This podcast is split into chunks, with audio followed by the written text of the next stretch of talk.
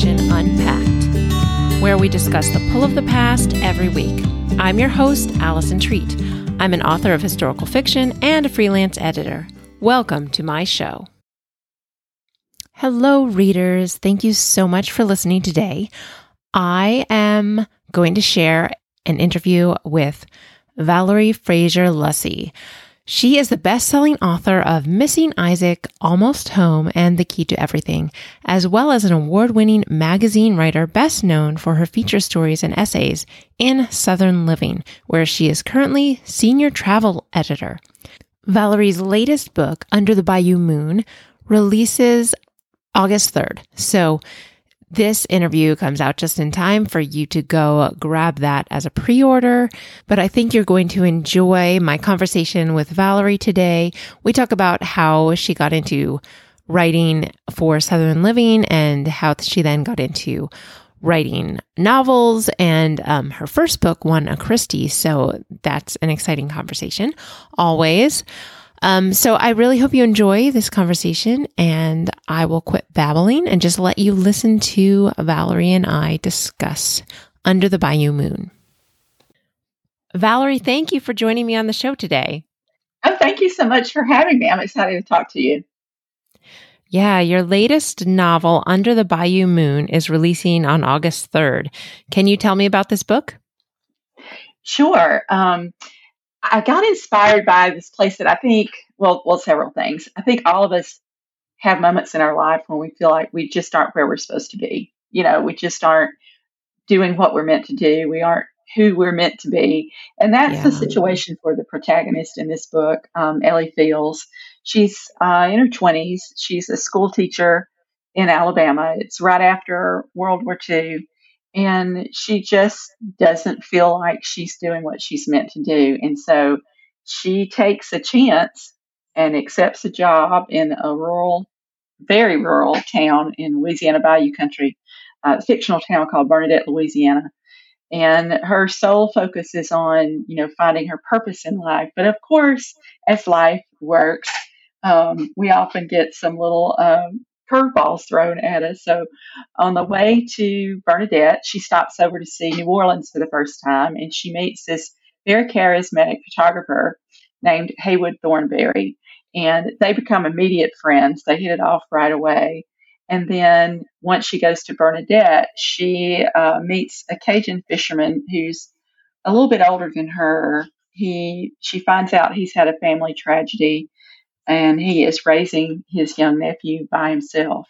And so the three of them interact throughout the novel. They have a very special bond, all all three of them, and it's not your a love triangle as you would expect, but they sort of operate around each other and connect with each other in in an interesting way. So I hope mm-hmm. readers will have fun with that. Yeah, it sounds like fun. Um, so, what inspired you to write this novel? Well, uh, I work for Southern Living Magazine, um, and I, uh, many years ago, did a story on Acadiana, Louisiana. And it started out with a very misguided story concept, which was be a Cajun for the weekend, which, you know, as if you could take on the mantle of this hundreds years old culture, you know, in a weekend. So I very quickly learned the error of my ways through some of the um, folks that I met there in Louisiana. We changed it to a really in depth look at this rich and wonderful culture. And um, mm-hmm. it was inspiring. The landscape was inspiring. The bayou was inspiring. And I learned that um, in, I think it was the, the 20s, there was this real push on the part of the federal government for assimilation. And to them, that meant everybody speaks English.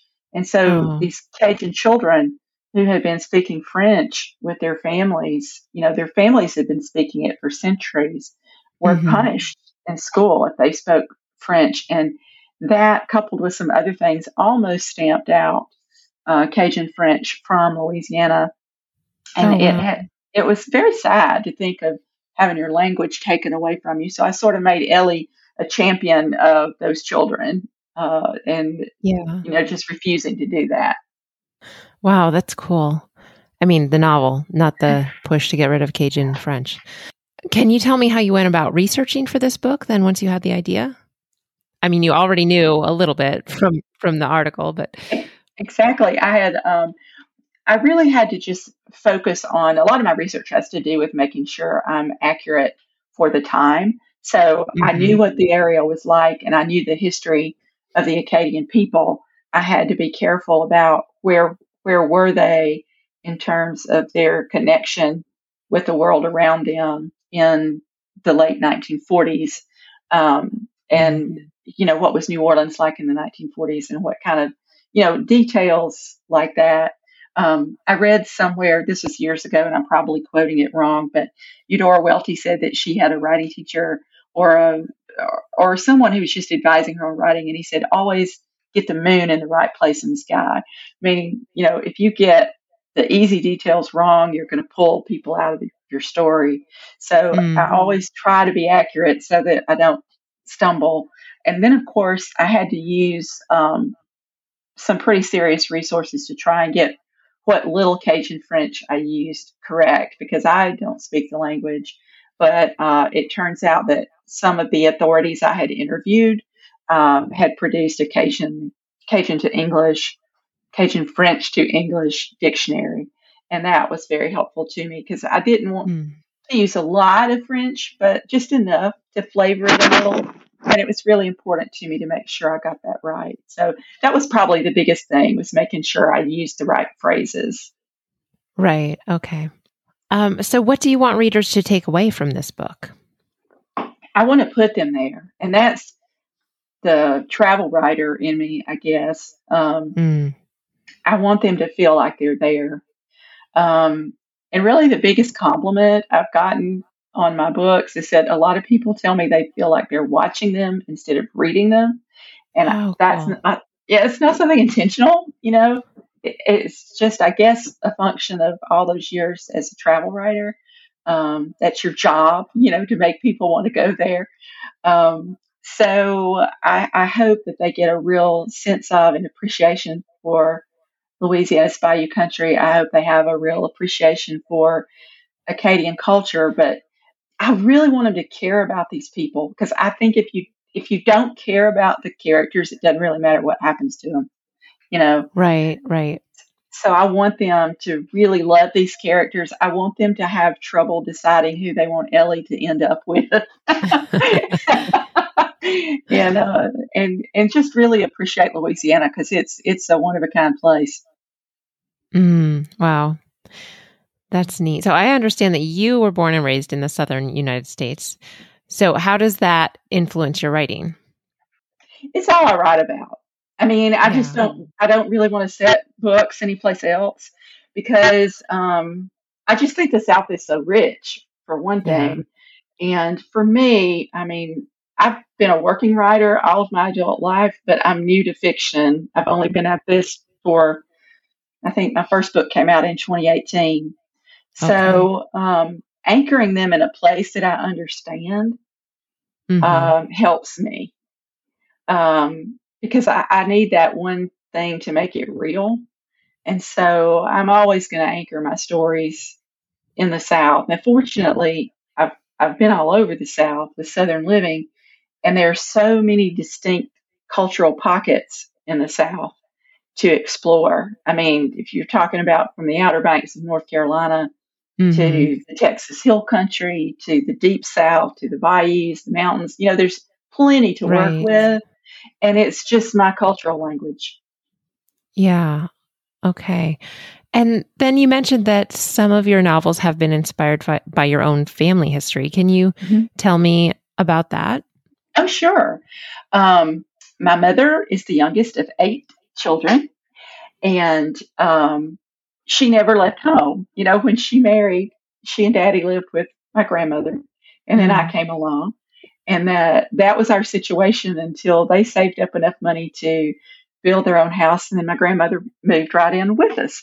So mm-hmm. we were always the gathering place for her big extended family. And I grew up in the 60s and 70s, so, you know, there there wasn't any such thing as, you know, internet or cell phones or Xbox or whatever. And so we told stories. That was our way of entertaining each other, you know. Um, yeah. And I, I figured out at a very young age that if I would behave myself and be quiet, the grown-ups would forget I was there, and I would get to hear all these stories. And they talked about the old days and their grandparents and the old farm days, and I, and I just loved it, you know. Um, and I, I, do mm-hmm. think my family is is pretty interesting in terms of the things they've experienced. I mean, my my maternal grandmother, who you know I knew all of for many many years, um, she was born in I think 1896, something like that.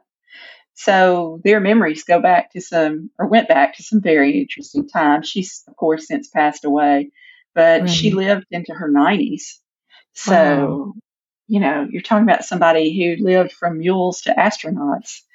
Right. You know, it's just amazing. And so those stories just really come into my writing all the time. Just, it, sometimes it's the whole thing, and sometimes um, it's just a little element of one, mm-hmm. you know, that I'll use. Um, or it might just be a setting. Um, but they, they very much influence my, my stories. So, can you give me an example? Like, is is there anything in um, Under the Bayou Moon that came from your family history? Well, the the thing that the book is dedicated to teachers, uh, especially my aunt Patsy, who was a, a, gifted teacher, and she was very into history. And in the book, Ellie is is really interested in making these children aware of their Cajun history and be proud of it and celebrate it because they've they've been made to feel ashamed of it, you know, mm-hmm. by people around them.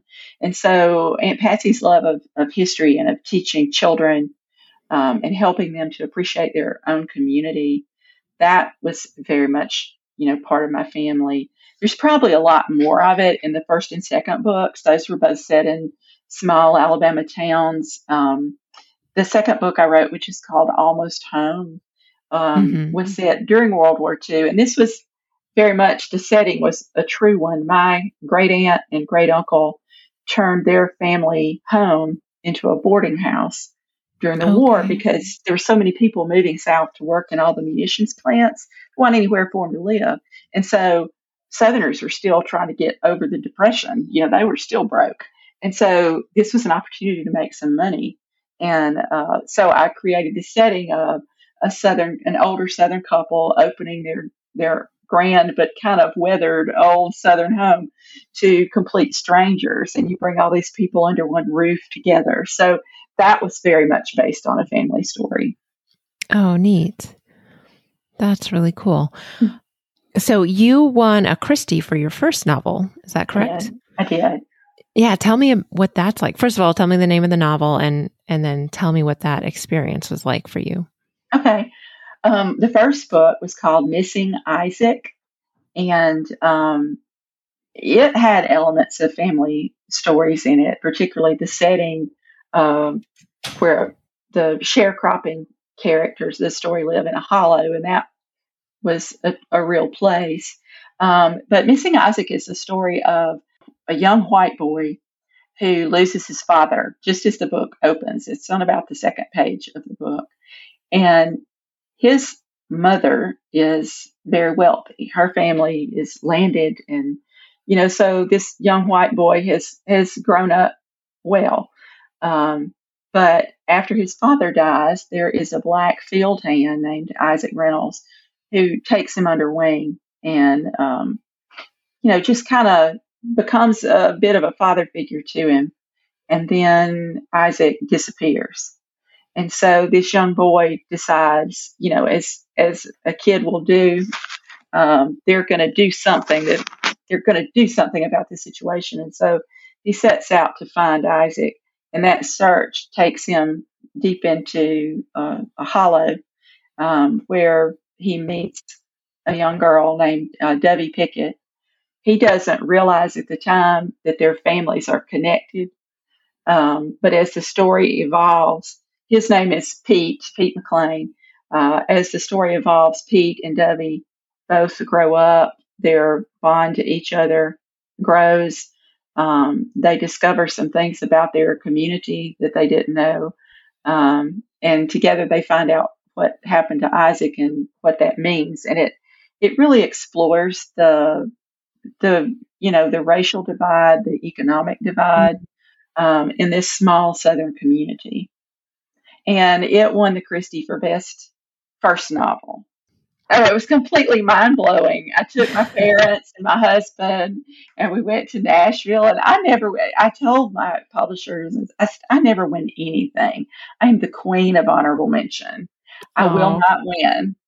And so the way they announce the winners is they read the first line of the winning novel, and then they call out the yes the title. And when they started reading that first line, I know my mouth flew open, and I just went, my mother wheeled around and looked at me. I said, I think I wrote that. she goes, You did. oh, that's wonderful. So it was this, you know, amazing moment to accept that award because it, it, it, I just couldn't believe it. I really couldn't. Right. Well, that's wonderful.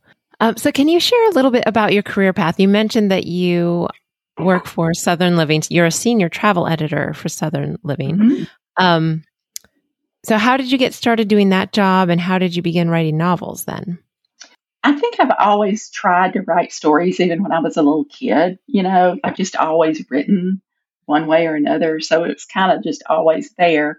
Um, but I studied English at Auburn University and Baylor University, and I always wanted to work for Southern Living because I didn't want to move out of the South then. Um, and Southern Living was like the thing if you wanted to, you know, work for a magazine in the South. So I, I and it was right in Birmingham, so it was close to my home. And um, I tried and tried for years. And back then, I mean, you you just had to wait for somebody to retire to get a job with that company because um, right. It was such a great place to work. Nobody wanted to leave. Um, mm. So I applied and applied and got rejected and got rejected. And I finally got a job um, while I was in college. I met someone who had left Southern Living to go to grad school at Baylor. She introduced me to Martha Johnston, who was the director of the Southern Living Cooking School, which was a, a traveling show back then. And mm. Martha hired me as the summer help while I was in college. Oh. And then she just became a mentor and, you know, banged on doors to get managers over there to look at my resume. And so wow. it went on for a period of years, really, um, with me trying to get my foot in the door. And so I finally got a job as the editor. Uh, they had an employee magazine back then. The corporation did, the parent company of Southern Living, which was called Southern Progress Corporation. And they were owned by Time Inc. in New York. And so um, I, you know, cut my teeth on that employee magazine.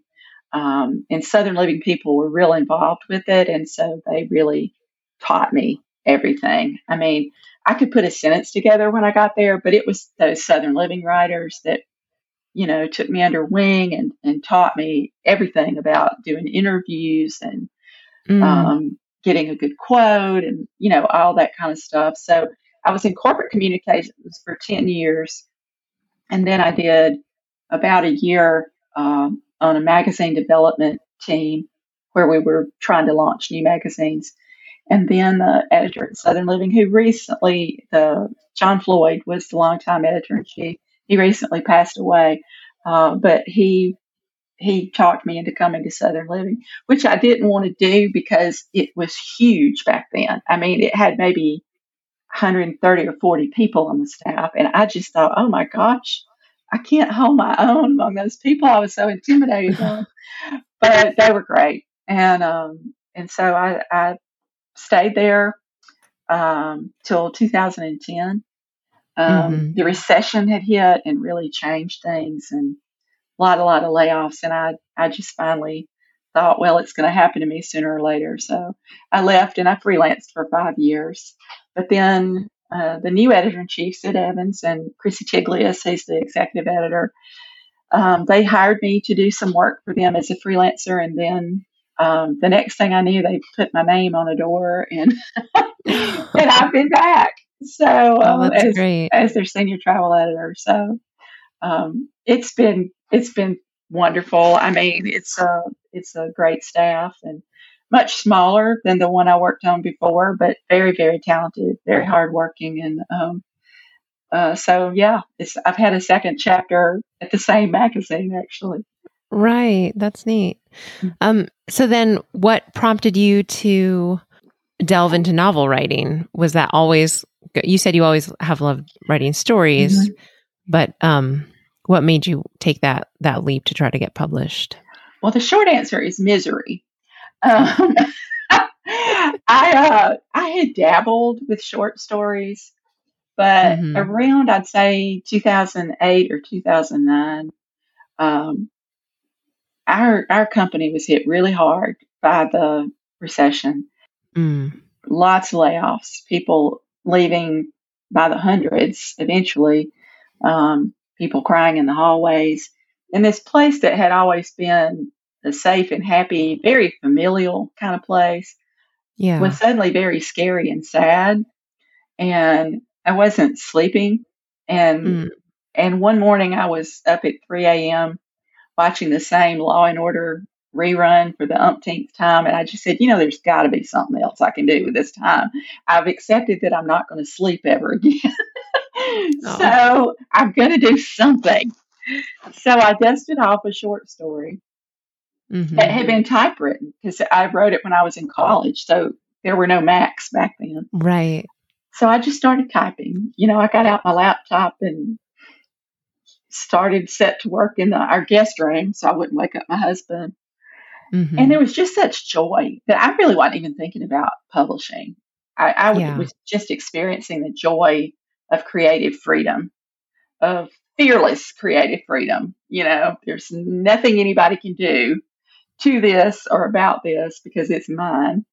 And right. it was really great therapy for me. It helped me get through some really tough times um, when I knew that what I was going to be facing once I went to the office was not going to be good.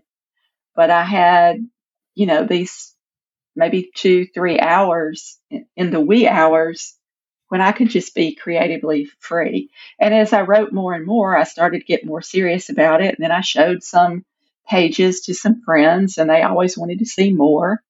Um, and sort of just one thing led to another. I, um, I, had a good buddy named Tanner Latham, who's a multimedia storyteller.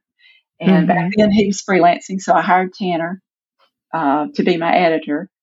So I'd send him three or four chapters, and we'd meet at this little cafeteria in Birmingham called the Paw Paw Patch and order some fried green tomatoes and talk about my characters. and um, so it was just joyful, you know. And then uh, I didn't have any success in finding a publisher for quite a few years. And then when I was working again at Southern Living, um, I was hired to be the lead writer on their 50th anniversary book about their 50th, celebrating their 50th anniversary. And the editor that was hired to oversee my work was from New York, and she had just started a literary agency. And we hit it off. Her name's Leslie Stoker. She's with Stoker mm. Literary. Over time, she ended up signing me and you know, sent out the manuscript and it landed with um, Kelsey Bowen at um, Revell Books. Kelsey was interested in the South and was very supportive, has always been very supportive of my work. Um, and it just happened that way. So I'm the yeah. worst person in the world to ask how to do this. Oh, well, I stumbled into it. well, that's okay. I, I just love hearing all the different stories because everybody's path is so varied. I mean, it's there's there are no two the same. It's true. So. And I you know, I didn't set out to write Christian fiction. I just wanted to tell a good story and it just so happened that the people I was interested in writing about um, in the South in the 1960s in a small southern town, they would have been people of faith. They would have gone to church. Right. Um, they would have lived by a certain moral code and mm-hmm. once I got into that, I did have a conscious desire to present Christians the way yeah. I know them to be, not the extremes that you see on a lot of movies. You know, we're either crazy fanatics or we're evil hypocrites or, you know. Right. And I just wanted to show there that a typical Christian is just a person who's striving and seeking to follow Right. God, and they're going to stumble, and they're not perfect. Um, Yeah. but they're they're trying to do the right thing and they're trying to do what they think God wants them to do. So it just kind of became a natural part of the story. And then when Leslie um, and I were talking, she said, you know, she asked me if I had a market in mind. And of course, I didn't even know what the markets were. Uh, I didn't know what the genres were. And Yeah. it, I was reluctant to do Christian fiction at first because I thought, well, is that going to just pigeonhole me and Right. I'm not going to be able. But then I thought, well, I don't really see me writing anything that wouldn't be acceptable to that genre. Um, because Mama's going to read it, the preacher's going to read it. so I thought, well, you know, it's not like I'm going to want to write something that would be inappropriate for this audience anyway. The difference is just putting a name to it. So Right. that's what we did, and um, and it's it's been a really great relationship with Revell, really great. Good. Wonderful. Um, so this was this is your fourth book, is that right? That's correct. And then are you working on another one now? I'm a, probably going to sign that contract today. Oh Um, wow. I, uh, I sent Kelsey uh, about five or six ideas, and they really Yeah. like two of them. And so I've agreed to write two more books for Revell, which I was very excited that they uh, wanted me to. And Uh, yeah, um, that's wonderful. so it's it's exciting to continue. I got an email from Leslie this morning telling me I would probably get the contract today um, to to sign. So yeah, so yeah, I'll be doing two more. Wonderful. So this is a question I ask all my guests. How do you think learning about history through story helps us approach life in the present? That's a very good question. Um, That's why Well- I ask it of all. I feel like there's always something to to learn. Mhm. You know, um, to to learn from the past. You know, when I think about the pandemic and everything we've been through right. with COVID. And my mother said, Well, you know, your grandmother went through this with the Spanish flu, and they were so afraid they Mhm. lost neighbors. She was so afraid her brother got sick, and she was afraid he was going to die. Um, so, mother's thing is, you know, everybody goes through hardship, every generation goes through hardship. And you can learn something by the way your ancestors got through things and accepted things and faced them head on, you know, and Yeah. it, it also helps you um, by comparison. You know, the whole COVID experience has been the hardest thing, you know, I've been through. But Right. My grandmother lived through two world wars and hmm um, the Vietnam War. She lost relatives in war. She lost a son to Mhm. diphtheria. Um, the past was hard. I mean, we romanticize it, but it was hard. Um, my grandmother's sister died of tuberculosis when she was 28. Um, Mm. So, disease and sickness and illness have, have plagued humankind always. Um, and it's tragic and it's it's very hard to get through. But I, I think you can look to the examples of the past to see what to do and what not to do. You know, you can see the mistakes of the past. You can see Right. how things could have been so much better if this one thing had changed. So I, I, I love history. I always have. Um, and I do think it, it, it's very much, it can school us, can definitely school us. Yeah, for sure. So, Valerie, this has been a wonderful conversation. What's the best way for listeners to follow you? Well, I'm on Facebook. They can just, I, I started out trying to separate my book, uh, social media presence from my personal one, and it just was confusing. So they're welcome any place they want to find me. Uh, Valerie Fraser Luesse on Facebook, Valerie Fraser Luesse Books on Facebook, or ValerieFraserLuesse.com is my website, and they are, are welcome in any of those uh, venues. I have a blog called Going Down to Mama's, and um, mm-hmm. they can also find that on online. Okay, wonderful. Thank you so much for being with us today. Well, thank you. I'm I'm sorry it's over. Oh. I thought we could maybe spend the whole afternoon together. oh, that would be nice. thank you so much. Thank you. Oh, you guys, I just love interviewing Southern authors. They are so hospitable. Even though, like, I'm the host, I feel like I was just having sweet tea with Valerie, and um, she's just a sweetheart. So, as usual, make sure you check out the show notes, and there you can find links to Valerie's books, especially Under the Bayou Moon, which releases next Tuesday. Um, and also, as I always tell you guys, please make sure that you subscribe to the podcast if you're enjoying it and make sure you leave a star rating and review on Apple Podcasts that helps other listeners to find it. I am just so unfamiliar with other podcatchers. So I'm sure that you can leave reviews on other other apps that you use to listen to um, this podcast. So wherever you listen to it, please leave a review and that would really help people find it. I know I repeat myself a lot with this stuff at the end of the podcast, but it is my job as a podcaster because this podcast right now doesn't have any advertisers, so it's not generating any income on its own. Um, to just let you know about the Patreon community that I'm working on over on patreon.com slash Alison Treat, Alison with one L, A L I S O N T R E A T. You can find different benefits there if you are able to contribute monthly to the show. I would love to build the community that we have on there and provide those benefits to you.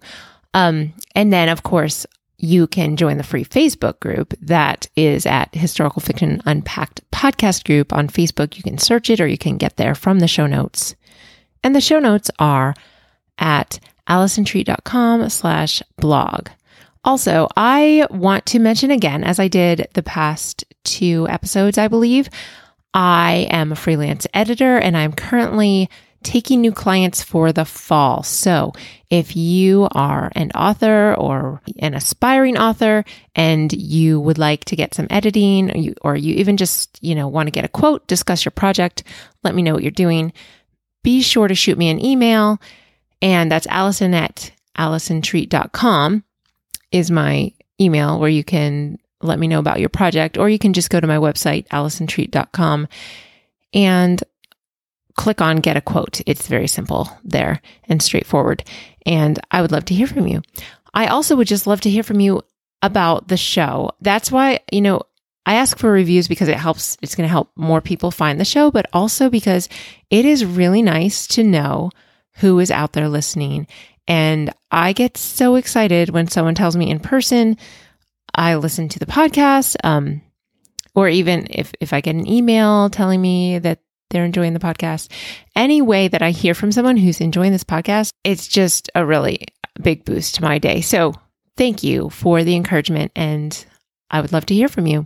I do want to give you a little heads up that next week will be the last episode of this season, and then I'm going to take a little break.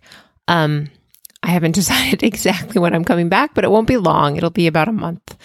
Um, because I have interviews lined up and I, of course, will need to release more episodes. So, but that will, the third season will start sometime in September. So, this is my second to last episode of the second season. And I want to leave you with a short quote about history. Of course, Norman Cousins said, History is a vast early warning system. So pay attention to history, my friends, and I will talk to you again next week.